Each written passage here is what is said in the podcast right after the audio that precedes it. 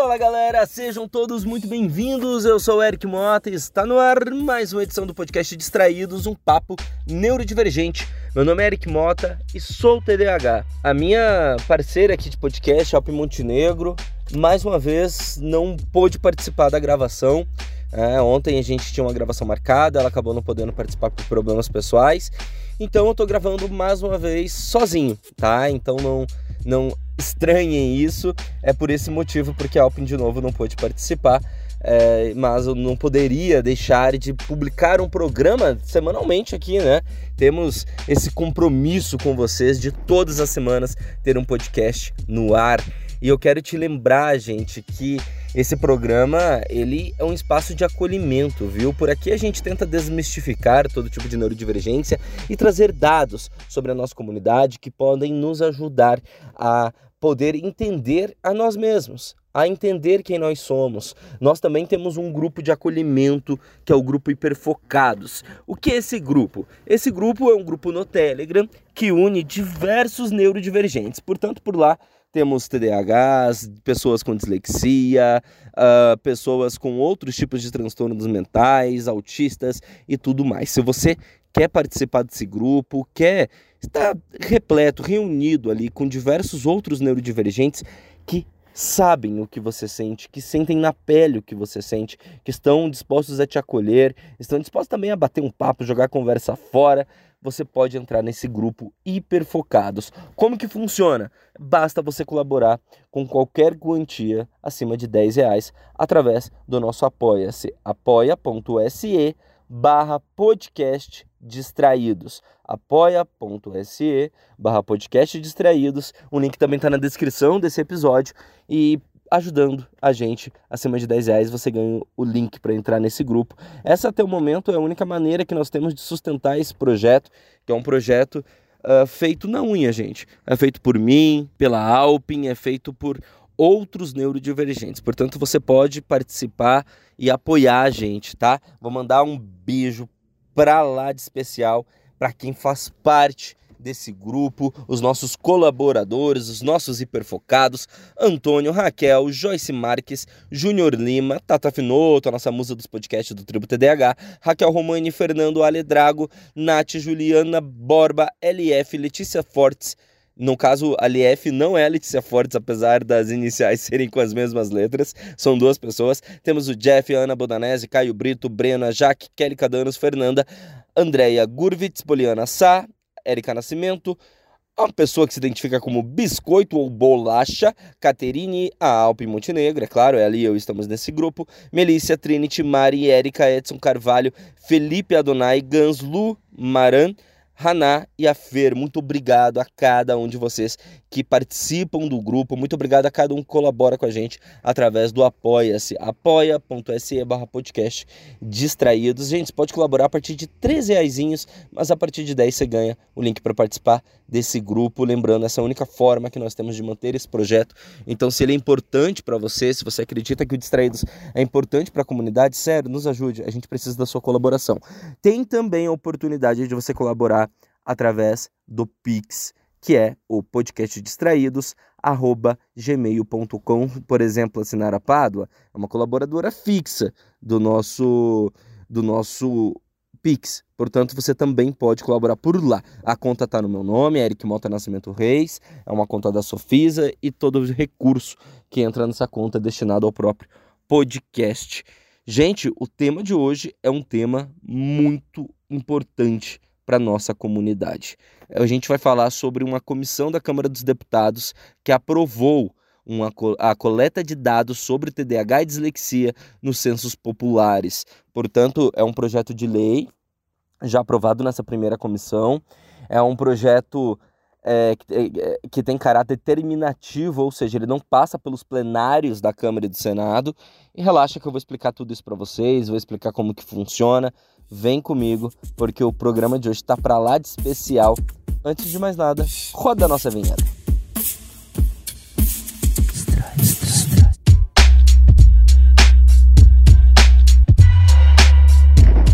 É, gente, a gente tá numa semana muito importante, né? Semana foi comemorado o dia do TDAH, né? Semana tivemos uma audiência pública dentro da Câmara dos Deputados, onde a Tata Finoto, do Tribo TDAH, falou lá sobre a nossa, a nossa neurodivergência, para quem tem TDAH no caso, né? Ela contou um pouco do relato pessoal dela de como foi a vida dela até aqui com TDAH. É, foi um relato muito importante, muito emocionante. Aconselho todo mundo a ver. Tem uma matéria completa sobre como foi essa participação da Tata no regradosterços.com.br. Acessa, lê a matéria porque está muito, muito, muito importante. É muito especial mesmo esse material. E é muito, muito, agora sim, muito importante essa construção política que está acontecendo dentro do Congresso Nacional.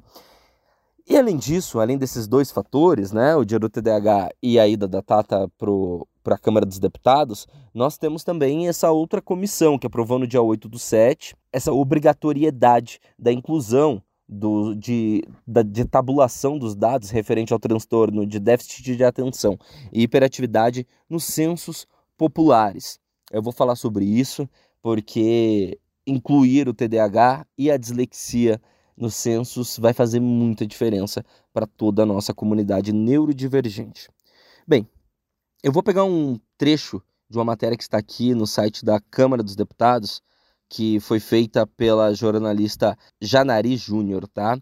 Essa reportagem, ela explica o que aconteceu e ela está resumindo bem, bem legal aqui o, o, o conteúdo desse encontro. Ele aconteceu na Comissão de Ciência e Tecnologia, Comunicação e Informática da Câmara dos Deputados, lá em Brasília, e essa, esse encontro de aprovação dessa matéria, ele, os deputados, portanto, aprovaram né, o texto do projeto de lei 4.459 de 2021, que, em resumo, torna obrigatória a coleta de dados e informações sobre o transtorno de déficit de atenção e hiperatividade e a dislexia nos censos populares.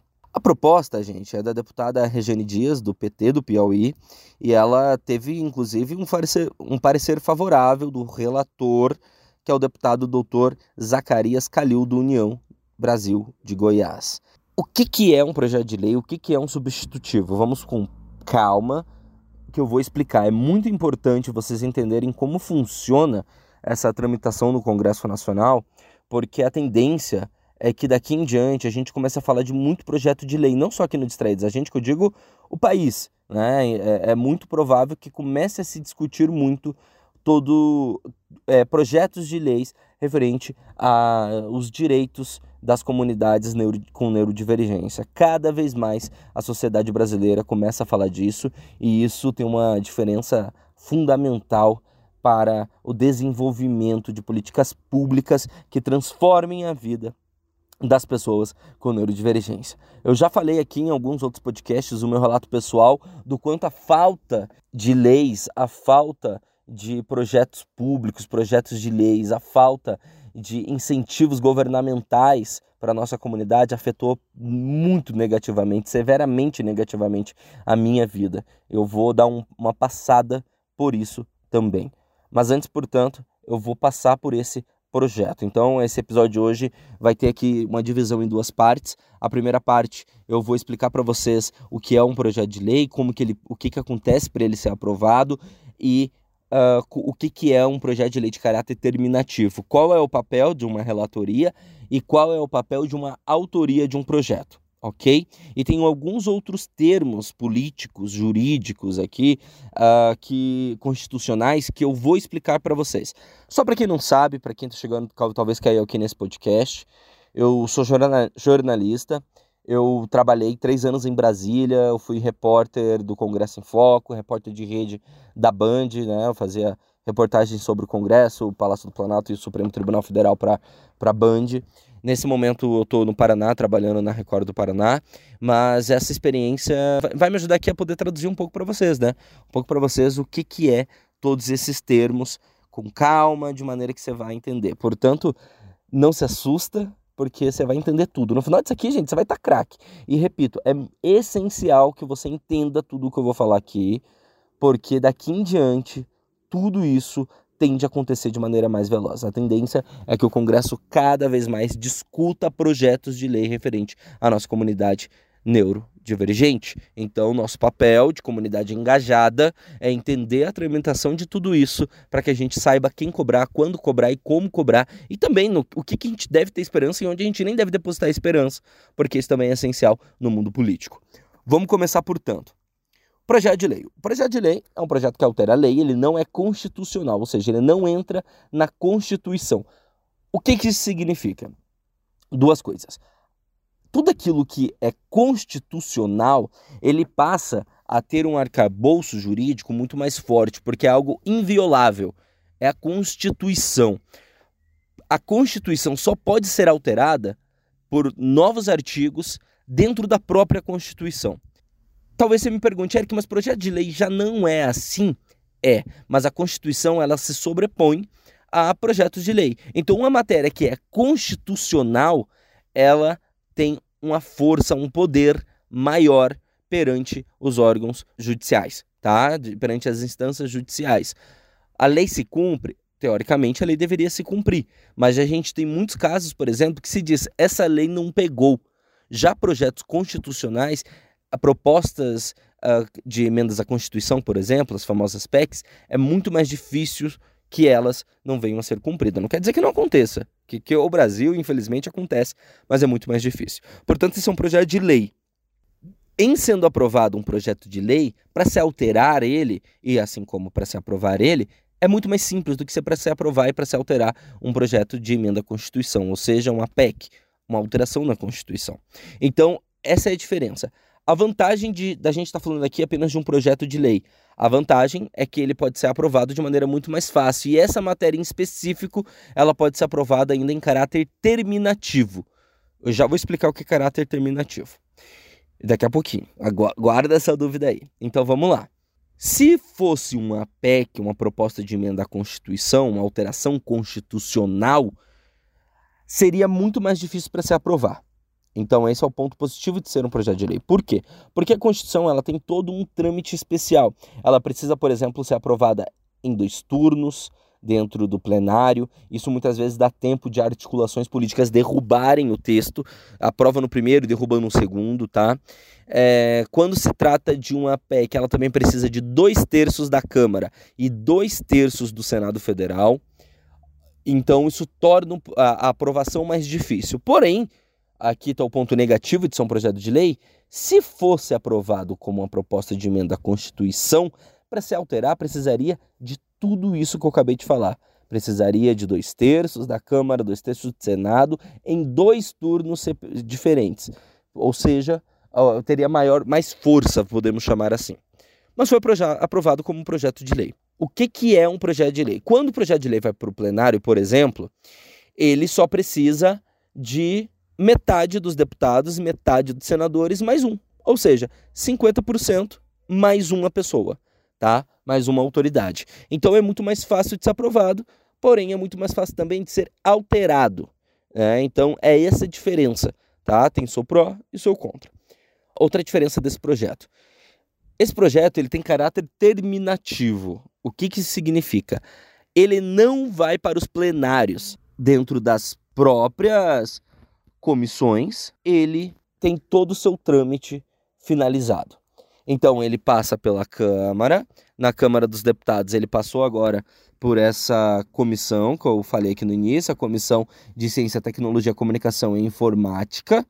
Depois dessa, dessa, dessa tramitação dentro dessa, dessa comissão, ele vai passar pela Comissão de Defesa dos Direitos da Pessoa com Deficiência e depois pela Comissão de Constituição justiça e de cidadania. Se ele for aprovado, ele que tem caráter conclusivo ou terminativo, como você preferir, em todas essas comissões, ele vai para o Senado Federal e passa pelo mesmo trâmite. Então, é isso que é um, é um projeto de caráter conclusivo ou terminativo, como você preferir. Ele não vai para o plenário. Então, é mais fácil desse projeto ser aprovado daqui em diante. Para ele ser substituído, Caso então lá na frente fale, não, não quero mais TDAH e dislexia dentro dos censos. É igualmente simples. Ou passa por um, por, em, em, através de um projeto de caráter conclusivo, ou in, inclui esse termo dentro de algum outro projeto de lei e aí derruba com maior facilidade. Então, essa é a vantagem e a desvantagem de se ter ali toda essa questão relacionada ao projeto de lei, ok?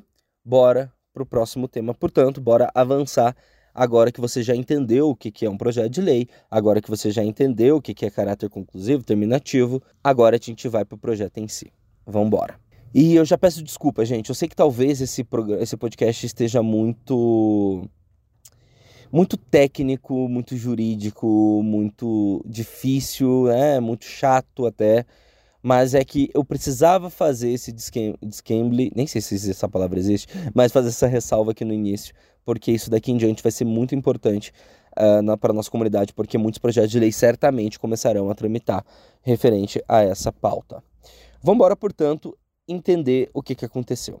A proposta é da deputada Regiane Dias, ou seja, ela é a autora, ela que criou o projeto, tá? Ela e sua equipe. E ele recebeu parecer favorável do relator Zacarias Calil. O que, que é isso? O relator é a pessoa que recebe o texto, então no caso o Zacarias recebeu o texto das mãos da Rejane e ele que vai caminhar com esse texto. Ele vai falar, putz, esse artigo aqui eu vou tirar, é, esse artigo aqui eu vou incluir, esse artigo aqui eu vou substituir. Então ele recebe o texto e ele vai caminhando com o texto, fazendo as negociações políticas, as, as alterações necessárias para que esse texto possa caminhar. E esse, esse deputado, ele apresentou um substitutivo ao projeto, ou seja, ele olhou o projeto e falou, mas tem esses outros projetos aqui que dá para a gente incluir isso, até mesmo substituir, porque trata do mesmo assunto. Então, no final, por que estou falando tudo isso? Porque no final, apesar da Regiane Dias ter apresentado o projeto, inclusive parabenizo aqui a deputada federal é, e agradeço ao interesse por tocar essa matéria. Se não fosse ela, esse projeto não, teria pra, não estaria indo para frente. Mas virou um Einstein positivo, vamos dizer assim, porque ele acabou substituindo. Então foi um texto substitutivo. Isso acaba dando mais força ainda para o projeto. Por quê? Agora existe a autora os dois outros atores dos dois outros projetos que ele usou para substituir, que são os PLs 900 de 2022 e 961 de 2022, então já estamos falando de três pessoas, e mais o relator. Já são quatro parlamentares lutando para que essas propostas sejam para que essa proposta seja aprovada. E através, portanto, desse substitutivo, o que, que o projeto está dizendo?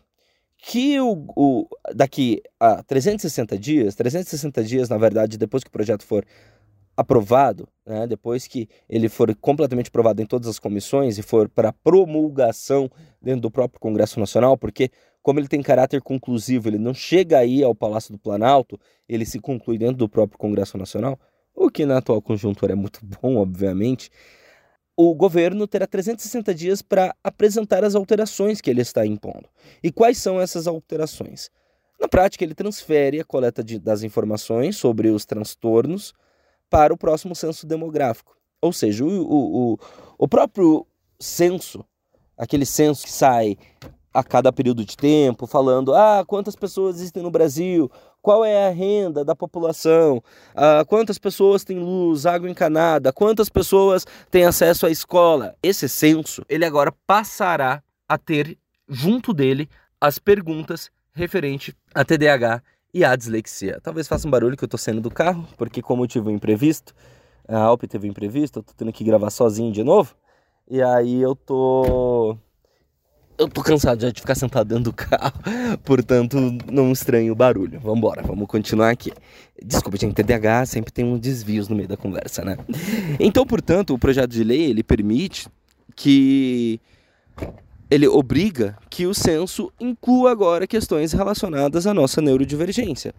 Então, daqui em diante, os próximos censos terão incluso perguntas referente ao TDAH e à dislexia. No final eu vou falar o porquê isso é importante, tá? E ele previa, na verdade, que essa medida acontecesse nesse ano, mas daí, dentre esses substitutivos do, que o Zacarias, deputado Zacarias, incluiu, ele achou melhor deixar para 360 dias. E ele fala o seguinte, abre aspas, uma alteração dessa natureza, cerca de dois meses do início da coleta das informações, inviabilizará a realização do censo demográfico ainda em 2022 o que representaria um enorme prejuízo para todas as políticas públicas que dependem dessas informações. Vamos lá, o deputado Calil, ele, na verdade, ele foi prudente, tá? Porque realmente é muito difícil que um projeto que um, uma alteração no censo não altere a realização do censo em questão de dois meses. Porque o que, que a gente precisa entender? Quando a gente fala de um censo, a gente não está falando apenas do levantamento de perguntas como você faz para trabalho da faculdade ali ou da escola, você escreve várias perguntas da sua cabeça. Não, tem que ter todo o embasamento científico. A pergunta ela não pode ser elaborada simplesmente, você sabe o que é TDAH, você sabe dislexia. Ela tem que ser elaborada com palavras-chave que levem a melhor re resposta referente àquilo. Ela precisa ser elaborada com base em dados, com base em estudos, com base em no saber de toda a comunidade científica. Portanto, quando a gente fala do censo, não é só incluir essa pergunta aí para a gente saber o que é o TDAH, o que é a dislexia. Beleza? Então, por isso que houve essa alteração eu pessoalmente acho positivo.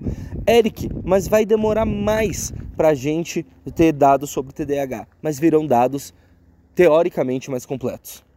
Você entende? Você abre mão de uma resposta agora para ter uma, mão, uma, uma, resposta mais completa lá na frente. Vamos seguir. O relator dessa matéria, ele, ele acredita que ela terá um impacto significativo na formulação e também na eficácia e na eficiência das políticas públicas voltadas às pessoas acometidas pela, pelo TDAH e pela dislexia. Né? Esse projeto ainda dispõe de um apoio e de integração social para das pessoas com deficiência. Tá? Então, ele altera ali a Lei 7.853 de 89 que fala disso e inclui, portanto, além do, do, do transtorno do espectro autista, que estava incluso já nessa lei desde 89, então ele vem e altera essa lei para incluir TDAH e dislexia. Ou seja, isso vai possibilitar essa integração social das pessoas com deficiência. E aí já tem um, um outro ponto para avançar, que é o ponto de começar a tratar de fato o TDAH como deficiência. A Tata Finoto, inclusive, no, na, na ida dela para o Congresso Nacional, ela falou sobre isso, que o TDAH tem que ser visto sim como deficiência. Eu sempre levanto essa bandeira aqui no podcast. Eu sei que tem muita gente da nossa comunidade que não gosta do, de incluir o termo deficiência no TDAH, mas, gente, é uma deficiência no lóbulo pré-frontal, tanto TDAH quanto a dislexia. Sendo assim, é importante sim que esteja incluso é, dentro dos projetos de lei, dentro da lei do, do, do arcabouço jurídico legal brasileiro, o TDAH e a dislexia como deficiências. Por quê? Porque isso passa a nos dar todos os direitos que uma pessoa com deficiência tem. Então, quando a gente fala de acessibilidade, quando a gente fala de, de, de mais do que acessibilidade, equiparidade, sabe? Para a gente ter as mesmas condições. Por exemplo, eu sempre falo aqui da questão do ambiente de trabalho. Eu sou jornalista, trabalho em redações. Nunca, aliás, com exceção do Congresso em Foco, fica essa ressalva positiva para o Congresso em Foco. Nenhum dos outros ambientes de trabalho, de redações que eu trabalhei, tinha um ambiente em que eu pudesse me retirar, ficar mais isolado em dias que eu estivesse mais agitado, por exemplo. Isso nunca aconteceu. Por quê? Porque não existe nenhuma lei obrigando as empresas a, a, a terem esse, esse espaço separado, né, esse espaço reservado especificamente para esse tipo de situação. Sendo assim, quando a gente inclui dentro do projeto de um projeto de lei a, a, a questão da deficiência, do TDAH, do, do, da dislexia como sendo deficiência, a gente possibilita que possibilita que essa, esse tipo de medida que inclui para todas as pessoas com deficiência também alcance as pessoas com esse tipo de neurodivergência, o TDAH e o autismo. É, então isso tem um impacto gigantesco dentro da nossa comunidade, dentro dos nossos direitos, dentro do nosso dia a dia. Tá? É, e, é a primeira vez então que o TDAH pode ser incluído ali nesse arcabouço. É, dentro do projeto de lei que está tramitando na Câmara dos Deputados, lá que trata de, dos outros direitos referentes ao TDAH, que também trata do TDAH como deficiência, que é o projeto de lei de relatoria do Fábio Trade, que é esse que a Tata Finoto foi falar, foi na comissão referente a esse, a esse projeto de lei, né? Dentro desse projeto de lei específico, o Fábio Trade estava tirando o termo de deficiência dentro do projeto. Tá tendo muita pressão, é possível que ele volte a incluir esse termo de deficiência dentro do projeto de lei. Eu estou tentando falar com o Fábio Trade já faz uns três meses, dois meses. Ele, é, eu tenho contato tanto do próprio deputado pessoalmente quanto da assessoria dele. Infelizmente, até aqui ele não conseguiu ter tempo para receber o podcast Distraídos. E Eric, por que, que tudo isso é importante? Por que, que além, claro, aqui eu expliquei o que, que, como que funciona o trâmite legal dentro do Congresso Nacional, mas por que, que é importante também a gente ter os nossos dados dentro do censo? Aqui agora vai o relato pessoal que eu prometi para vocês. Gente, eu nasci numa família muito humilde. Para quem nunca ouviu, para quem já ouviu vai ficar um pouco redundante, né? Mas para quem nunca ouviu o podcast, vou resumir brevemente. Eu falo sobre isso em vários outros episódios. Eu nasci, sou filho de uma manicure com um caminhoneiro. Minha mãe sempre recebeu um salário mínimo. Meu pai nunca teve condições financeiras também. Sou filho de pais separados a vida toda. Enfrentei diversas dificuldades na minha vida. Morei na periferia até recentemente. É, só fiz faculdade porque eu consegui fazer fiéis 100%. Eu entrei na faculdade já tarde, inclusive, eu já tinha, se eu não me engano, 24 anos. Diante dessa realidade, em que assim, eu nunca passei fome, mas passei muita dificuldade, assim. Nunca, nunca não tive nada o que comer, mas cansei de comer arroz e farinha, sabe? Café preto com pão velho, porque não tinha dinheiro nem para margarina nem para leite. Minha mãe sempre batalhou muito para tentar nos dar tudo aquilo que a gente precisava, mas você sabe como é a vida de, de das pessoas mais humildes nesse país, né? E diante de todas essas dificuldades que a vida apresentou, nunca houve um micro espaço para que eu pudesse ser diagnosticado. A verdade é que eu cheguei sim a fazer terapia. Não deve ter durado nem dois meses, porque eu era uma criança e não lembro ao certo quanto tempo exatamente. Mas essa terapeuta não chegou, não citou a possibilidade de TDAH, hiperatividade ou qualquer coisa do tipo. E se existissem já políticas públicas para que pessoas com neurodivergência tivessem um atendimento especial, para que as escolas tivessem, por exemplo, profissionais preparados para perceber quando uma criança pode ser neurodivergente, minha vida teria sido outra. Né? Minha vida teria sido outra. Eu, por muito tempo, me senti muito isolado, e aí eu tive minha fase rebelde também na adolescência, como muitos têm. Eu não tinha nenhuma referência, porque meu pai, inclusive, na minha em boa parte da minha adolescência estava na Bahia, depois fui morar com ele, e antes de eu ir morar com ele, eu não tinha nem mesmo essa referência masculina, né? É, então eu acabava me sentindo muito sem saber como agir diante da sociedade. A sociedade extremamente machista, extremamente capacitista, fazia com que eu tomasse atitudes muitas vezes que eu não tomaria hoje em dia, né? E que eu não gostaria de ver meu filho tomando. Isso fez eu me envolver muitas vezes com pessoas que eu não deveria ter me envolvido. Graças a Deus nunca cometi nenhum tipo de ilícito e, e, e nem nada do tipo, mas me coloquei em risco de vida mesmo, muitas vezes. Mesmo. Ao ponto de, por exemplo, eu recordo que um amigo uma vez chegou para mim e falou: ah, vamos na casa do fulano, ele tem uma arma, vamos lá ver. Eu já tinha uns 14 anos e eu fui. E o cara mostrou a arma.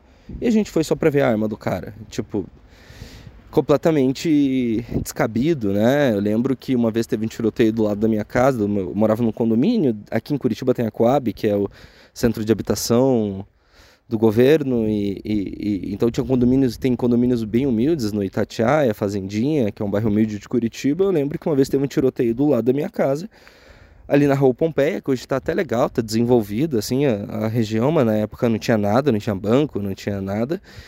E acabando o tiroteio, eu corri lá para ver. Eu vi, enfim, pedaços jogados no chão. E aí a polícia, o cara fugiu do camburão. A polícia foi arrancar o carro, abriu o camburão, o cara capotou para fora. De algema veio correndo na minha direção. A polícia apontando a arma. E eu corri pro lado, mas olha o perigo. A polícia acabou recapturando esse, esse cara que, inclusive, nem sobreviveu no final, né? Questão da violência policial, porque, enfim, nós sabemos o que aconteceu quando ele voltou para esse camburão, né? Mas o fato é, olha as situações de risco. E por que, que eu estava nesse tipo de situação de risco sem contar com depressão? Tive depressão braba mesmo na infância, na infância e adolescência, mas não diagnosticada, inclusive. É... Hoje eu sei que é depressão, com o conhecimento que eu tenho hoje, mas enfim. Olha, olha os riscos, gente. Eu ia para jogo com torcida organizada, sem eu não sabia brigar, eu nunca soube brigar. A última vez que eu dei um soco na minha vida para me defender, eu tava na oitava série. Hoje eu tô com 30 anos. Então, assim, eu não sei brigar e eu ia com torcida organizada. para jogo. É um menino magrinho, sem estrutura física, fazendo esse tipo de, de, de, de coisa, né? E por que, que eu fazia tudo isso? Porque me faltava referência, porque me faltava acompanhamento, porque me faltava alguém com um olhar diferenciado que pudesse me ajudar e que pudesse me acompanhar.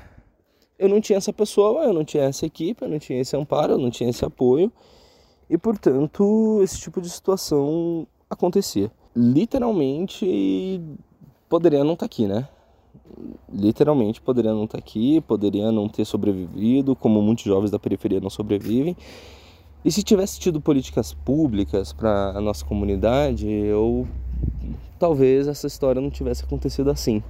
Talvez eu tivesse tido amparo, talvez eu tivesse tido acolhimento, talvez eu tivesse tido apoio, talvez eu tivesse tido como ter consciência que é o que começou a acontecer depois que eu fui diagnosticado com TDAH agora, recente, em outubro do ano passado, com 29 anos.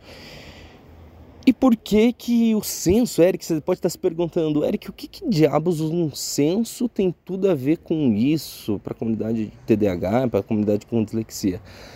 Gente, política pública, ela precisa ser baseada em dados.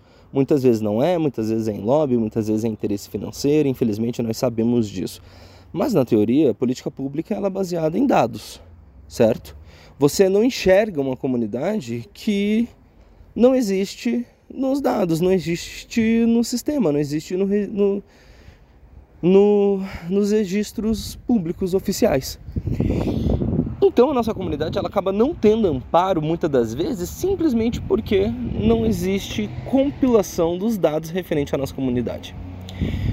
A partir do momento em que o censo demográfico começar a catalogar, a unificar, a até mesmo futucar, vamos dizer assim, os dados referentes à nossa comunidade, o que no mínimo vai acontecer é um constrangimento perante os nossos legisladores. Como assim um constrangimento? Você não pode ignorar aquilo que grita. Você, não, você consegue ignorar uma comunidade silenciosa, mas uma comunidade que grita, você não consegue. Pesquisas apontam que pessoas com TDAH, por exemplo, são cerca de 10% da população. Agora, são pesquisas, não são números oficiais que estão dentro dos sistemas do governo. Se o sistema do governo, através do censo, chegar à conclusão que as pessoas com TDAH e dislexia representam 10 milhões de brasileiros, 13 milhões de brasileiros cada um, por exemplo, tá? Uma coisa é você falar, eu não vou legislar, eu não vou aprovar esse projeto de lei para essa comunidade que hipoteticamente representa de 5 a 10% da população. Outra coisa é falar, pô, tem 13 milhões 942 mil 229 pessoas sofrendo disso aqui. Eu vou dizer não para todas essas pessoas. Então isso torna ah, os projetos de lei, as lutas políticas, as amarras políticas muito mais firmes para conseguirem avanços para nossa galera, para nossa comunidade neurodivergente. Então, quando a gente fala que o censo demográfico brasileiro ele passará a contar com dados referentes à comunidade neurodivergente, dados referentes ao TDAH, referentes à dislexia, assim como tem dados referentes ao autismo, a gente diz, portanto, que os legisladores passarão a saber o que é e quantos são cada um dos grupos neurodivergentes que existem no Brasil. O projeto de lei ainda vai incluir, se tudo der certo, for aprovado e tal, vai incluir esses três, né? O TEC já está lá, autismo e dislexia, mas esse é um passo, gente, é um pulo para daqui a pouco incluir é, pessoas com bipolaridade, para incluir outros, outras comunidades neurodivergentes. Portanto, esse projeto de lei torna possível com que nossos direitos sejam mais do que respeitados, que nossos direitos sejam criados até mesmo, entende? É, essa é a importância de um projeto de lei dessa envergadura, um projeto de lei que teoricamente parece simples, mas ele, o impacto que ele vai ter para nossa comunidade é gigantesco. Tem uma matéria sobre esse assunto no regradostextos.com.br, acesse e para saber mais sobre esse tipo de conteúdo, você pode seguir o Regra dos Terços, arroba Regra dos Terços nas redes sociais. A gente tem um foco muito grande nesse tipo de conteúdo. E o Regra, ele é o fundador aqui, né? Vamos chamar assim. Eu sou o fundador com a Alp, mas O podcast Distraídos está incluso no Regra dos Terços, que é um site independente. A gente faz com a unha e esse podcast também. Né?